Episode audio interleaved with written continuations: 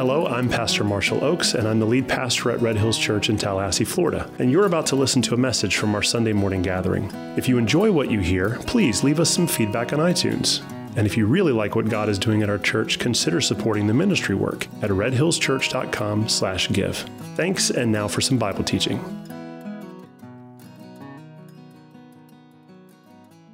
All right, so if you were here last week, or if you weren't and you listened to it online, we studied Luke chapter 6. Now, Luke 6 is an interesting chapter because it's split up with uh, a couple different beats. The first beat starts with the healings on the Sabbath, and then we get into around verse 12, the calling of the 12 disciples. And then around verse 20 of chapter 6, you've got this sermon that goes on through the rest of the chapter. And what it's doing is it's contrasting this idea of the old and the new. Jesus is teaching about the new kingdom and he's contrasting it with the old way, the old world, the old law, the old and the new. But as we approach Luke 7, we understand that Jesus is bringing more than just a sermon. In Luke chapter 6, he taught about the kingdom. And as you're going to see today in Luke chapter 7, he demonstrates the kingdom. For Jesus, his teachings are not just mere theory or hypothesis or good ideas or Aesop's fables or clever tweets or things you could consider and maybe apply. They are the kind of thing that takes shape in your life and radically transforms who you are. That's what we're talking about. And in a world where there is no shortage of teaching, and good advice and possible ways of doing things that never really have any teeth and take root. When we start reading Luke chapter 6, we're confronted with stuff that works. And when I say works, I mean when God's word gets into your life, it takes root. When you obey it, it produces fruit. It is not this kind of thing where I might give it a shot or try it out and see what happens.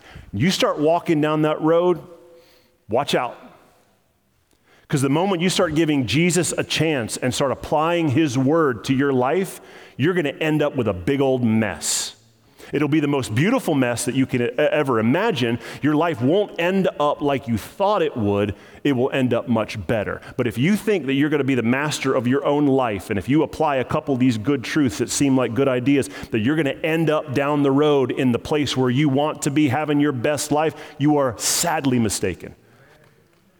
What he's offering here is a complete surrender to follow a different king. And that king's not you, that king is not this world. What he is offering, what he is approaching to you in Luke chapter 6 is this I am the new king in town.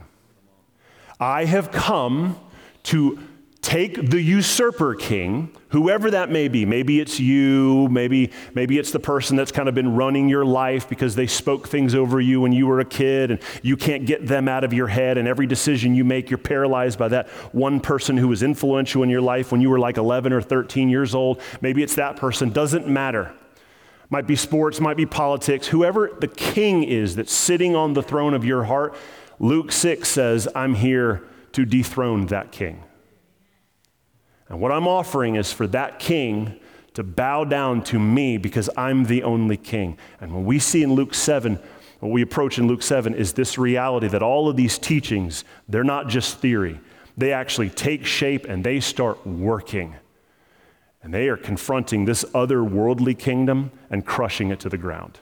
All right? So that's what we're going to do. We're going to look at how Luke 6 is the teachings and how Luke 7 is the actual putting them into practice. Let's get into it. Luke chapter 7, starting in verse 1.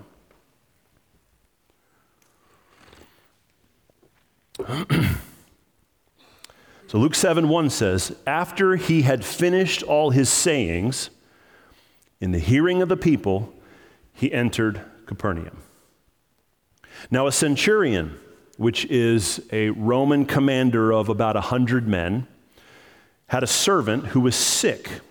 And this servant was sick to the point of death, but he was highly valued by him.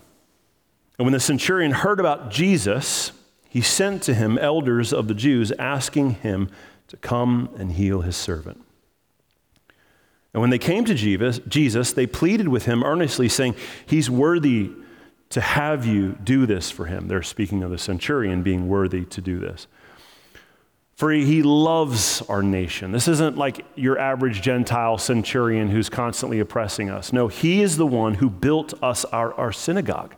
He contributed the, the money, he, he built the synagogue we worship in. This is a good dude. Jesus went with him. And when he was not far from the house, the centurion sent friends, so this is the second delegation, saying to Jesus, Lord, do not trouble yourself, for I'm not worthy to have you come under my roof. Therefore, I did not presume to come to you the first time, but say the word and let my servant be healed. For I too am a man set under authority, with soldiers under me, and I say to one, Go, and he goes, and to another, Come, and he comes, and to my servant, Do this, and he does it. And when Jesus heard these things, he marveled at him. And turning to the crowd that followed him, he said, I tell you, not even in Israel have I found such faith. And when those who had been sent returned to the house, they found the servant well. Let's pause. I want to draw your attention to just verse 1 in chapter 7. It tells us that after he had finished all the sayings, he went into, Caper- into Capernaum. That is Luke's way of transitioning us from the teaching time is over, and now we're moving into the action time. We are moving from the, the things that Jesus is talking about into how they actually work out in practice. He went into Capernaum, and now he's putting into practice the stuff that he taught about. But before you understand and move forward, I want you to have some sense of, of the geography of this region. Because it is easy for us to just not understand the map or how far things are or where Jesus is, is doing his ministry. And so, what I want to do is, I want to show you a map this morning. If you'll throw that first one up there. This is a map of the region, and we're going to zoom in right there on the Israelite region. Now, this is just a brief map. The south part is Judah, the north is Galilee, and we're going to zoom in right there on the uh, Sea of Galilee. Now, this map the, the, marker down here at the bottom right for five miles, this kind of gives you a sense for how far things are and how close things are as far as walking distance. Now he goes into Capernaum, which is right up here at the top left. To the right is Bethsaida. That's a familiar town. I put that on there because you're going to see some of these towns referenced as we move forward. Cana, that's Galilee. Cana of Galilee, that's where Jesus turned the water into wine. You've got Nazareth, his hometown. And then we're going to see in the next story this town called Nain. But this is kind of the region, all right? So I want you having this in your mind when you think of Jesus and his ministry. Most of Jesus' ministry took place in the north around the Sea of Galilee. He did do ministry in Judea and around Jerusalem, but most of his ministry was up here in the north around the Sea of Galilee, and they're just traveling around the sea. So now that you have a reference point for what this is, let's go through the story briefly. There's this centurion who, as I said, is a guy who is in charge of Roman soldiers. And he, excuse me, he is responsible for um, a group of about 100 men. And this guy apparently has an affinity for the Jewish culture and, uh, and uh, an affinity for the God of the Jews, uh, so much so that he has contributed some of his own money to help build the um, synagogue in the town. Now, just a few uh, pieces of information that might help you understand this guy. Most people who served in uh, the, the, as a Roman soldier, as centurions, they would not be married while they were serving. It would be a conflict of interest. And so most Roman centurions, they would not get married until they retired and, and had served for 20 years. And so most of the Roman centurions, they would probably get in around maybe 18, 20, serve for about 20 years. And then when they were 40, they would start their family. So this guy, he doesn't have a wife, he doesn't have kids, but he has lots of servants in his house. And he has this this uh, affinity, this desire to want to bless the Jewish culture. And it is rubbed off on the culture, and they, they in turn really love this guy. So this guy has a servant in his house, and I don't want you thinking like just like slave master. Like this is somebody who is employed in his house and uh, is a servant of his, and he has a, a, a great love for the servant and the servant uh, in turn. And so when the servant gets sick, The centurion has heard that Jesus, he's been teaching all kinds of stuff around Galilee, and he's familiar uh, with the fact that Jesus has been teaching stuff, but also that he's been healing people. And so he sends a delegation to go and meet Jesus. And Jesus says, Yeah, okay, I will go and meet this guy. But while Jesus is going to the house, the guy sends another delegation. He finds out that Jesus is coming to his house. And this guy is thinking, like, this is a Roman house. My kitchen isn't kosher. The food isn't split. Like, I can't have a respected Jewish leader come into my home. It would be disrespectful. And so he sends another group and says, Look, you, you, you don't, please let the guy know he doesn't need to come here. I trust that all he has to do is say the word that my servant will be healed, and he will be healed. He doesn't need to come. He doesn't need to perform. He doesn't need to have a meal with me. I don't need to meet him and kind of see whether he is who he says he is. I already believe. All he needs to do is say the word. And that second delegation reveals to us something very profound about this guy. That this guy understands that what Jesus is teaching isn't just theory, it's something that you literally put into practice and it works. But how does that guy know that? Because he is literally putting into practice the kind of things that Jesus is teaching on a daily basis. This guy understands authority. This guy understands that the only way that when he tells his soldiers, these hundred guys who are under him, hey, go and do this, and they say, okay, I will do whatever you say. The only reason why they obey him is because that man is sitting under authority. He answers to Rome. So when the centurion asks the hundred men, hey, go do this thing, the hundred men don't have to worry, well, oh, who are you? No, I know exactly who you are. You are a man who is submitted to Rome. So when the centurion is asking me to do something, it's not really the centurion, it's Rome asking me to do it. And this is why Jesus marvels. Because this guy understands something profound about Jesus. He understands that he is the Son of God who is submitted to the Father. And even and in the same way that he's submitted to the Father, creation is submitted to him. And so because of the way that his life works and how he understands the way that things work in his own life, he can hear the teachings of Jesus and know, like, that's not just like an, a clever idea. That actually works because I see it working in my own life. And so I'm going to take what I understand and I'm going to apply it to here. And all you have to do, Jesus, because you're a man under authority, is say the word and creation will obey you. Because creation, all of it, is submitted to you. And so all you have to do is say the word and creation will obey. And Jesus marvels at this. He's looking around, he's like, yeah, I'm looking around at Israel, and I can't even find this kind of faith. What kind of faith is he talking about? Hear me.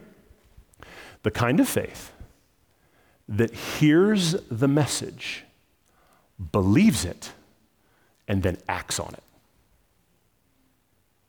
The kind of faith he's finding in Israel is the kind of faith that is familiar with the word and believes it, but they don't act on it. They don't do anything with it. And the proof is that Jesus is standing before them. He is the Messiah that's been prophesied for years by all the prophets. He's literally the guy everyone's been talking about. And they don't believe him. They don't act on their belief. They believe a Messiah is coming, but this isn't quite the guy that we thought.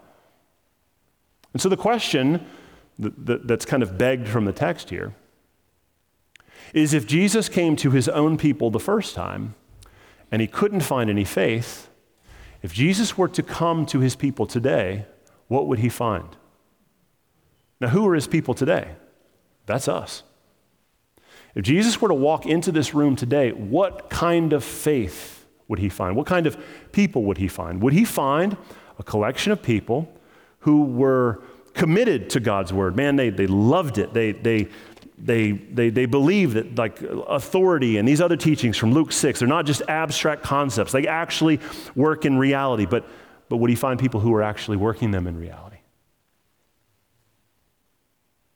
This is the tough question for today. The idea that we could read something and believe it and never really act on it. Now, what am I talking about? I'm talking about the epidemic in church where a group of people gather every single week and we all on the same page. We all sing the same songs. We all get hyped up at the same stuff. We all read the same text. We're like, yep, I believe that. We look at each other next to each other during the Sunday. We're giving each other high fives. Yeah, I believe that. I believe that. But when you leave this room, you don't act on it. All week you'll say, I believe it. But what are you doing with it? The idea that you would, on a Sunday morning, sitting next to your girlfriend, say, I affirm the marriage bed, it should be kept holy. You say you believe that. But let me ask are you acting on that when it's just you two sitting in your truck at Lake Ella?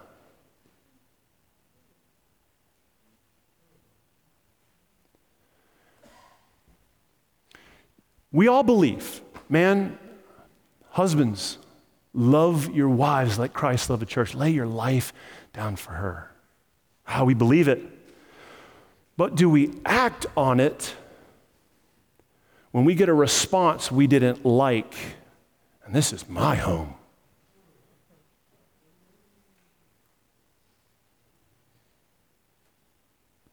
You see what I'm talking about?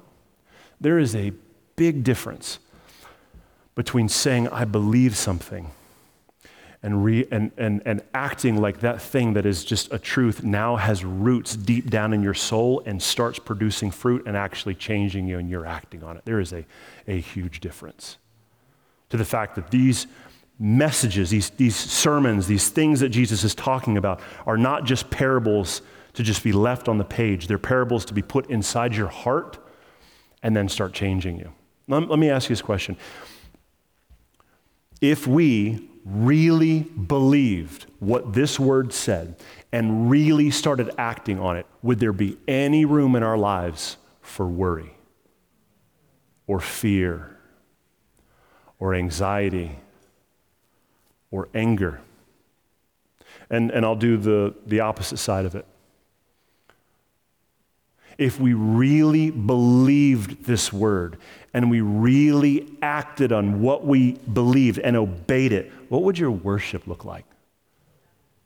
What would your evangelism look like?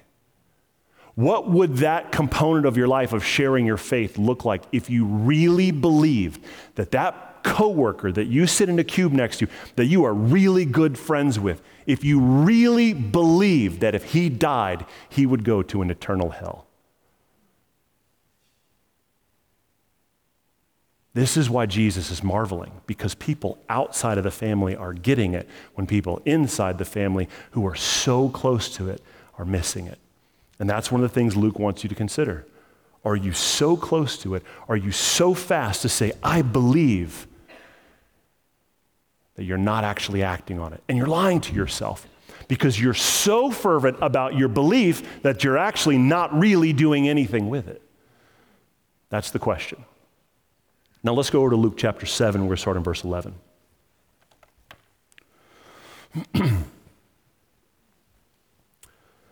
Soon afterward, he went to a town called Nain, and his disciples and a great crowd went with him.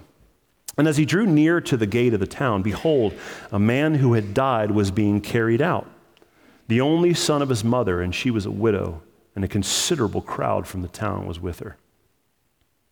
And when the Lord saw her, he had compassion on her and said to her, Do not weep.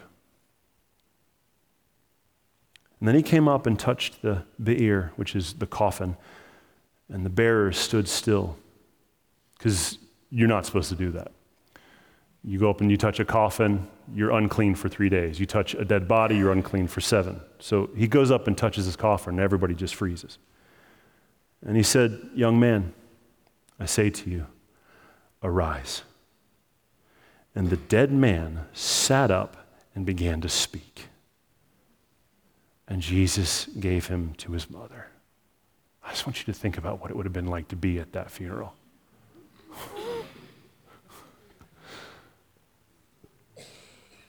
Fear seized them all. You're darn right.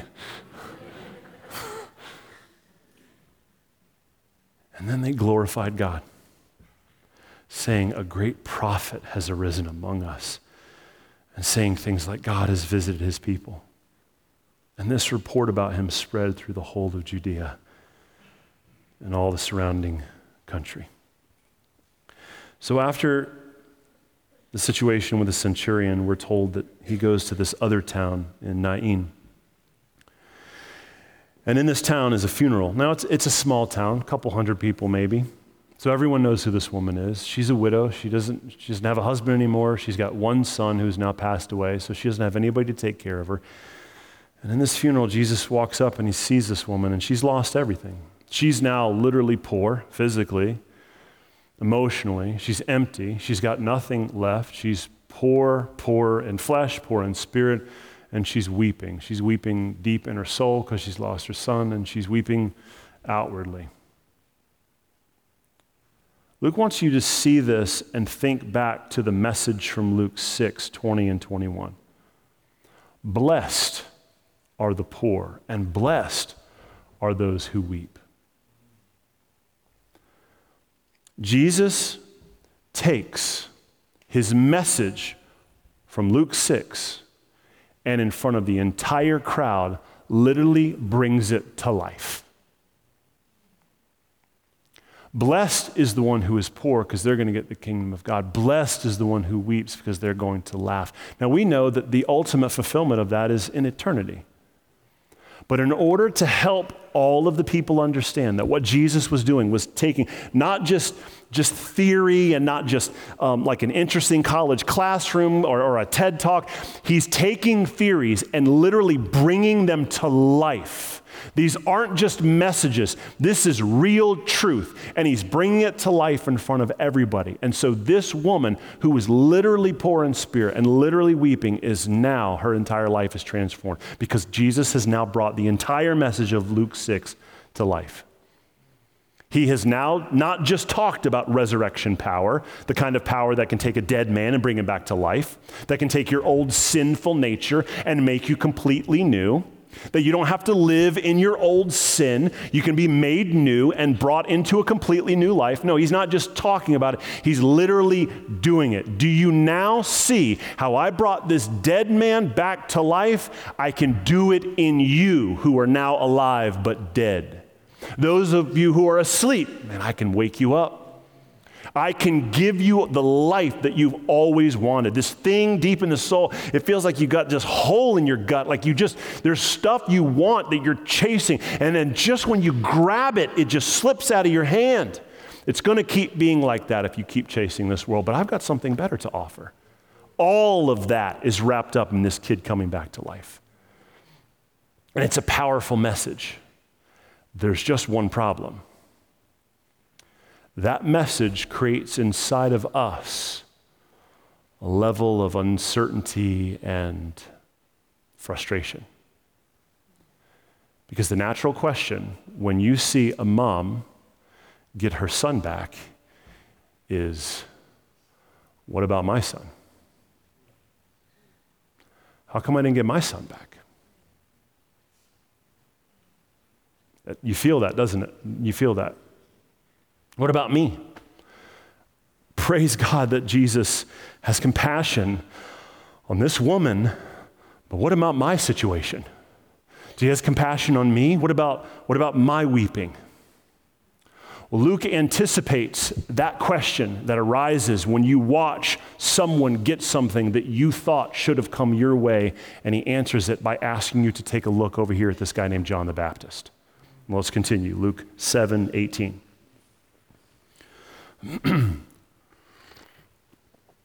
so the disciples of John reported all these things to him. Now, what are they reporting? Man, it's wild out here. Now, why is John having to have these things reported to him? Because he's in prison right now.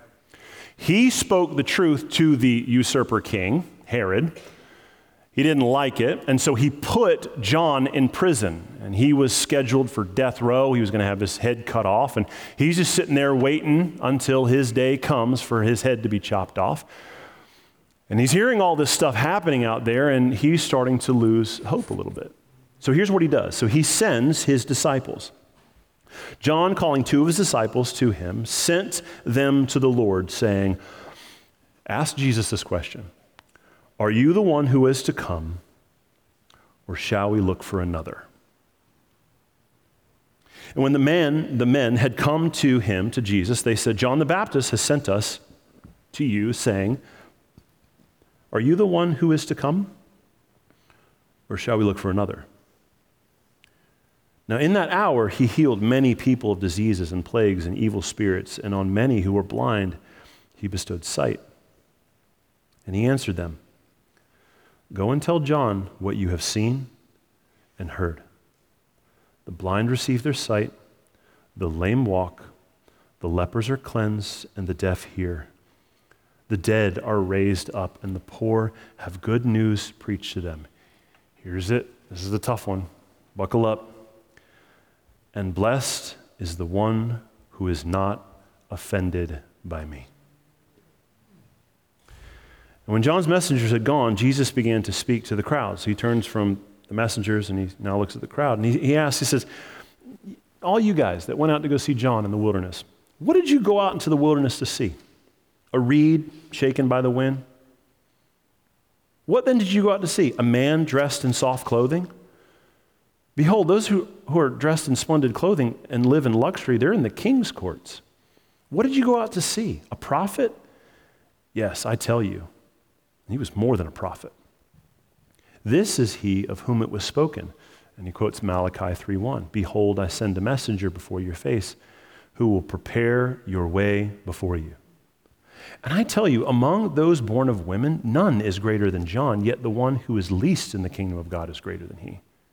And at that moment, all the people heard this, and the tax collectors too, and they declared God is just because they were baptized with the baptism of John. And the Pharisees and the lawyers rejected the purposes of God for themselves because they had not been baptized by him. To what then shall I compare the people of this generation? And what are they like? They're like children sitting in the marketplace, calling to one another. We played the flute for you, but you didn't dance. We sang a dirge for you, and you didn't weep.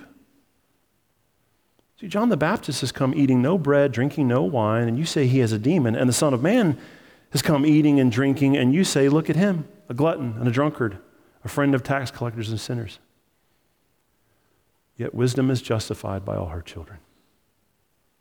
Let's pause right there because there's a lot going on in that section. And while it on its surface may seem like it's unconnected, Jesus is all trying to make the same point. The chapter, or this section, uh, verse 18, it starts with this question from John. John the Baptist has gone from, Behold, the Lamb of God who takes away the sin of the world, to, Should we be looking for somebody else? It's amazing how your situations can change your perspective, isn't it? How it can bring you to a place where the things that you were so sure of now, mm, I'm not really sure, because they don't look the way you thought they would look. That's what doubt does.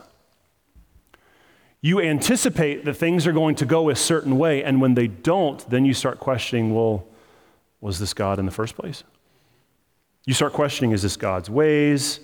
And that's what Luke is addressing. This question that we have in our soul when we read 11 through 12 and we ask, well, why not me? Why not my situation? I have all these unmet expectations about Jesus. God's doing things in such a way that, uh, in, in a way that I wouldn't have done. I'm looking at my life and man, I am, I am much older than I thought I would be and less mature. I thought I'd be farther along. I thought I'd be married. I, I'd, I'd I thought I wouldn't be married to this person. I, thought I'd have more kids. I thought I'd have less kids. I thought I'd be making more money. I thought I'd be in a bigger house. I thought I'd be and across the, world doing something else with my life. I didn't think I'd be coming out of prison trying to start over. Doesn't matter where you are, our circumstances have a way of framing how we see God. And that is what Luke wants to excuse me, wants us to see w- through the questioning of John the Baptist. Lord, my life didn't turn out like I thought it would. So are you really in charge? Do you really have the way, the, the, the power to, to redeem me? I mean, I've done some pretty bad things. Could you really use me? Or on the other side, man, I've done some pretty great things. Why aren't you using me? Don't you know who I am? I have so much power and influence. All of it comes down to this one reality, and this is what we touched on in the very beginning. Jesus answers your hesitation, your questions, your what, you're not meeting my expectations, God. He answers it with one statement Blessed are those who are not offended by me. What does that mean? When Jesus tells John, John's messengers to go and tell John that, what is he saying? He's saying, remind John who the real king is. I'm the king, not you. Now, for some of you, that's the worst news you've heard all day because you've lived most of your life like a king. For some of you, that's refreshing. That's the best news you heard because you can finally take the hands off the wheel. But this is what Jesus says in Blessed are those who are not offended by me. He says, I'm the king, and I'm going to do things my way and in my timing. And if you want to follow me, then you're going to have to submit to my ways and my timing. You don't get to follow me and still do things your way and in your timing. And sometimes my timing takes much longer than you think it should because I've got to forge inside of you the character that is required for the thing that I want to give you next. Because if I don't, when I give it to you, it's going to crush you. Or you're going to build your own kingdom out of it and forget me. And so, what I need you to understand is that when I do things, when I tell this woman over here, I'm going to give you your son back. And when you pray to me, Lord, do this thing for me, resurrect this thing for me, and I tell you no, I need you to look at all of the amazing things I am currently doing and all of the things I have done. Look at my entire resume and trust that that no is the best thing for you. Me telling you no is not me holding some joy or some fun back from you. Me telling you no or telling you not yet because it's my timing, not yours, that is exactly what you need. Now, how can you trust that when you ask God, do this for me, and I say no, that that's what I needed to hear? Go and look at all the people that I've healed the blind that have received their sight, the lame that have walked, the lepers that are cleansed, the deaf that are. Look at all the things that I'm doing, and then you tell me that I don't have your best interest in mind. You can't. I love you. I cherish you. You're, you're mine. You are my child. I am making you something, I, I'm molding you into something that you couldn't do for yourself. And so, what I'm asking you is to trust me. Don't get offended by me. But then, after he answers that question, the disciples walk away and he turns around and he looks over at the crowd and he asks you, he says, You know, speaking of people's expectations not being met, let me ask you a question. Why did you go out into the wilderness to look for John? Was it because you were looking for somebody who, who would bend under the weight of the world that would give you the kind of message that you wanted to hear? Were you so desperate to come to church and listen to a preacher tell you what you already knew? Did you come to church looking for a guy who is well dressed and, and is, is rubbing shoulders among the elite? No, that's not why you went out to find John. The reason why you went out to find John is because you were looking for a prophet. You wanted to hear the truth. And what he proclaimed, the truth that he said, was that Jesus is coming. And he's got this message. And when the message shows up, don't be surprised that it's not in the package you thought it would be. When Jesus shows up and he starts talking about all the stuff about the kingdom and loving your enemies, don't get all upset because you're like, well, uh, I don't want to love my enemies. Because don't you understand that you were God's enemy before he saved you and made you part of his family? He's addressing the expectation not just of John, but he turns it from John, he turns it to the entire crowd. Hey, I understand that this thing that John is struggling with is not exclusive to John. Now, everybody struggles with this. Everybody struggles with the fact that I think God should be doing this for me in this way and in this timing. And Jesus says, it's not going to happen. No. And what I need for you is to be comfortable with that no. Because in me telling you no or not yet, what, I, what, I'm, what I'm doing in you, you, you can't see it right now, but I'm saving you from another seven years of heartache. Just no. Follow me. Trust me.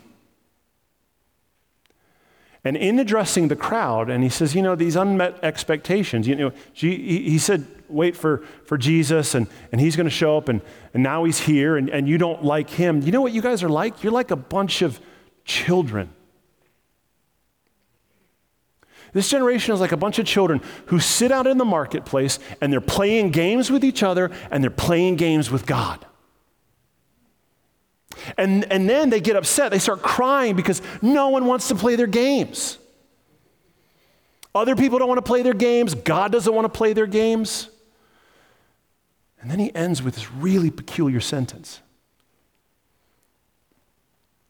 He says in verse 35 Wisdom is justified by all her children.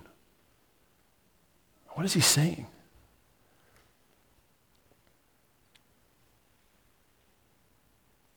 He's saying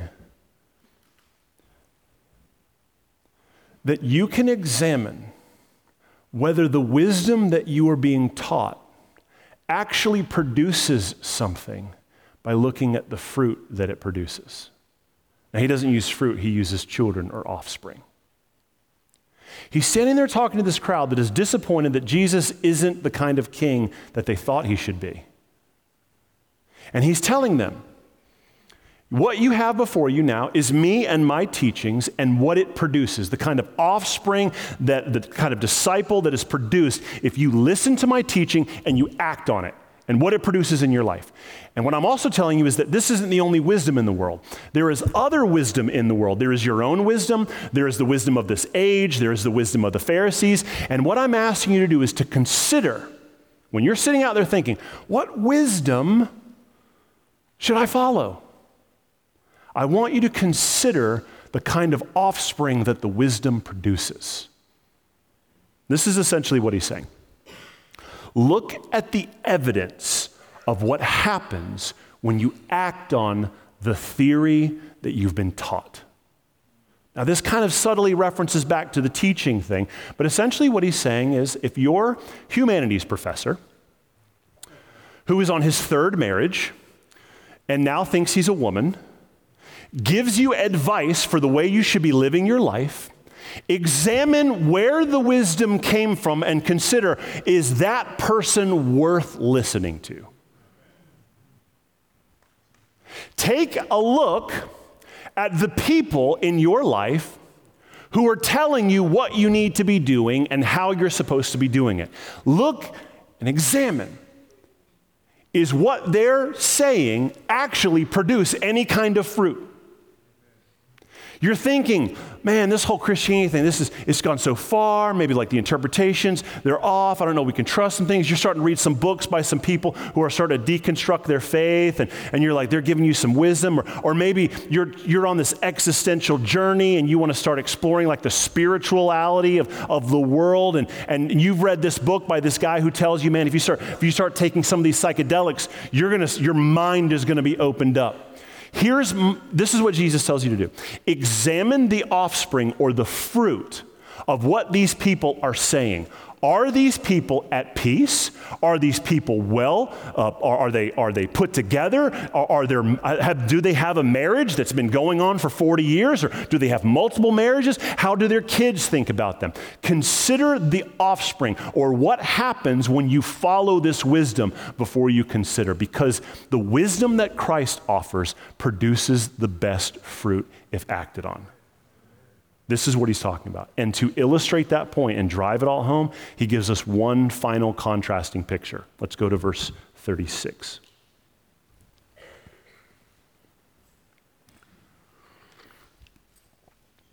One of the Pharisees asked him to eat with him. And so he went into a Pharisee's house and reclined at the table. And behold, a woman of the city who was a sinner when she learned he was reclining at a table in the Pharisee's house, brought an alabaster flask of oil. Now, this is interesting because uh, often we think that like Jesus is just crummy to the Pharisees, right? But he got invited over for dinner, so he went to this Pharisee's house. And he's reclining at the table of this Pharisee. And standing behind him, verse 38, at his feet, this woman started weeping. And she began to wet his feet with her tears and wiped them with the hair of her head and kissed his feet and anointed them with the ointment. Now, the Pharisee, when he saw this, who had invited him, said to himself, If this man were really a prophet, he would have known who and what sort of woman this is who is touching him. She's a sinner. And Jesus, answering, said to him, Simon, I have something to say to you. And he said, Say it, teacher. Now, he's not talking about Simon Peter. Simon is the name of the Pharisee who's hosting this party. All right, so this isn't the disciple, Simon Peter. This is Simon the Pharisee. He looks at him and says, Simon, I have something to say to you. And he said, Well, say it, teacher. He says, A certain money lender had two debtors who owed 500 denarii and the other 50. And when he couldn't pay, he canceled the debt of both. Now, which of them will you will love him more? And Simon answered, Well, the one, I suppose, for whom he canceled the larger debt. And he said to him, You have judged rightly. And then turning to the woman, he said to Simon, Do you see this woman? I entered your house, and you gave me no water for my feet. But she has wet my feet with her tears and wiped them with her hair. And you, even though it's your house, you gave me no kiss, but from the time I came in, she has not ceased to kiss my feet. You, as the owner of this house, didn't anoint my head with oil, but she has anointed my feet with ointment. Therefore, I tell you, her sins, which are many, are forgiven for she loved much. But he who is forgiven little loves little. And he said to her, Your sins are forgiven. And then those who were at the table with him began to say among them, among themselves, Who is this who even forgives sins? And he said to the woman, Your faith has saved you. Go in peace.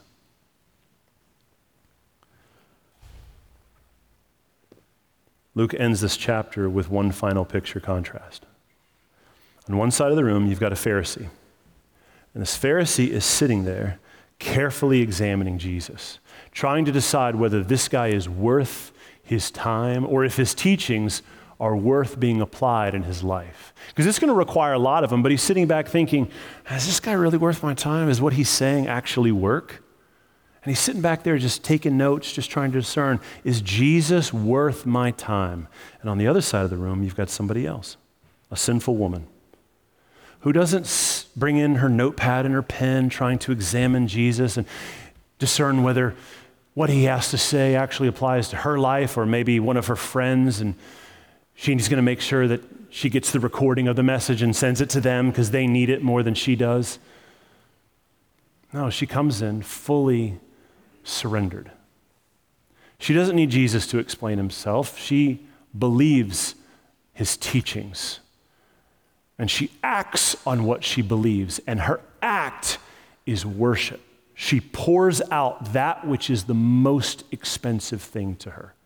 And the Pharisees are sitting over here saying, well, man, if you understood how she got that money to buy that ointment, like you wouldn't want that stuff on your feet. And Jesus is sitting over here saying, Man, you don't understand it. And this is the picture he's given us. What is the difference in the two wisdoms presented to us? How are you supposed to examine the offspring of if this person comes to you and says, This ideology is worth giving your life to? How do you examine worth, whether it's actually a valid claim and it is worth you giving your life to? you examine the fruit that it produces. And the fruit that is produced from the religious elite is a man who's sitting over here judgmental, self righteous, and unloving. And the woman on the other side, who has applied Jesus' teachings to her life, is forgiven and grateful and filled with humility and worship. Wisdom is justified by her children. Look at the results of the path. There is, on the one side, Jesus. And all of his teachings from Luke chapter 6, all the things he's presenting to you as things worth following. And if you act on them, you start seeing the things in Luke chapter 7 a transformed life, healing, resurrection power, your doubts being quieted, but also your sins being forgiven. A life of worship poured out to the King. That's what happens when you take the teachings of Jesus and you apply them and you obey them. But the other side of the coin, this isn't a vacuum, there, there is another side to uh, consider. There is the wisdom of this age. There is the wisdom of your experience. The fact that you have spent a great deal of your life doing these certain things and they got this result, and you're convinced that if you keep doing these things, you'll get a different result. But what you haven't considered is the fact that God might just get in your way. And you can keep doing those things, but they're not going to produce any results.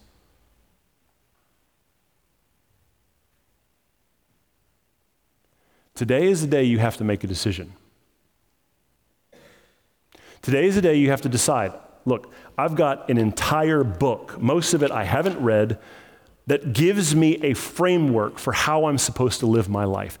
I have to decide whether that is worth giving my life to, submitting to it, and producing the kind of things that it's going to produce, or I got or I'm going to continue, continue to do the same things that I've been doing my whole life. That is the only option. That is what is presented to you. Now, it's presented to you in so many different ways that it doesn't seem that easy. There is a way presented to you from the world through your phone, there's a way presented to you through different organizations. There's a way presented to you from certain churches. There's a way presented to you from your lineage of your family. You've got your dad in your ear, in your ear shouting at you, your grandpa shouting at you. You've got the world shouting at you. You've got your wife shouting at you. You've got your, your boss shouting at you. You've got people everywhere you look telling you this is what you should be doing. Here's what you should be doing. Here's the way you should live your life. If you just did this thing, these things would be different. But what the Bible wants you to consider is to start asking yourself the tough question all right, if I did that, where would my life end up? And the truth is, if you follow the wisdom of this world, you're going to end up exactly like this world with a broken marriage and children that hate you, and a job you can't stand, and an eternity of flames waiting for you. And I don't care how enticing the message or the wisdom of this world looks like. I don't care how deep your sense of entitlement runs because God didn't do things the way that you thought He should. If you continue down this path, you will end up on the wide road with everyone else kicking rocks and complaining that your life didn't turn out the way it should. We look at. Uh, I, I have heard so many reports, people close to me, like, man, I just, I'm just not into the church thing anymore. And my first question is, man, what wisdom did you buy into? What lie did you follow? Because what's presented to us is inside of a church is this little bubble, right? And if you get caught up in this little bubble, they're going to reinf- they're, they're going to indoctrinate you and they're going to teach you these little things, and, and, and you're just going to be so shallow and narrow minded, and you're just only going to believe things that, that they want you to believe. But man, if you could just break outside the bubble and be out here where it's free and, and learn that, that, that, that that's just a controlling atmosphere, if you could just get outside the bubble and just get out into the world and learn some things, man, you'd have your mind expanded. That's a lie. And there, this is the reason why it's a lie because you don't move out of the bubble into open space, you move out of the bubble into another bubble.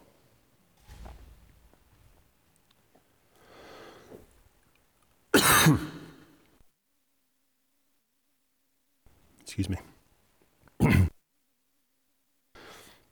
Excuse me, I pushed my voice too hard. You move out of the bubble or this world of discipleship and way of thinking into a completely different world. And that world's a bubble too. Hear me. The lie of the enemy is if you can just get away from church people, you can start thinking for yourself and you'll be free. That's a lie.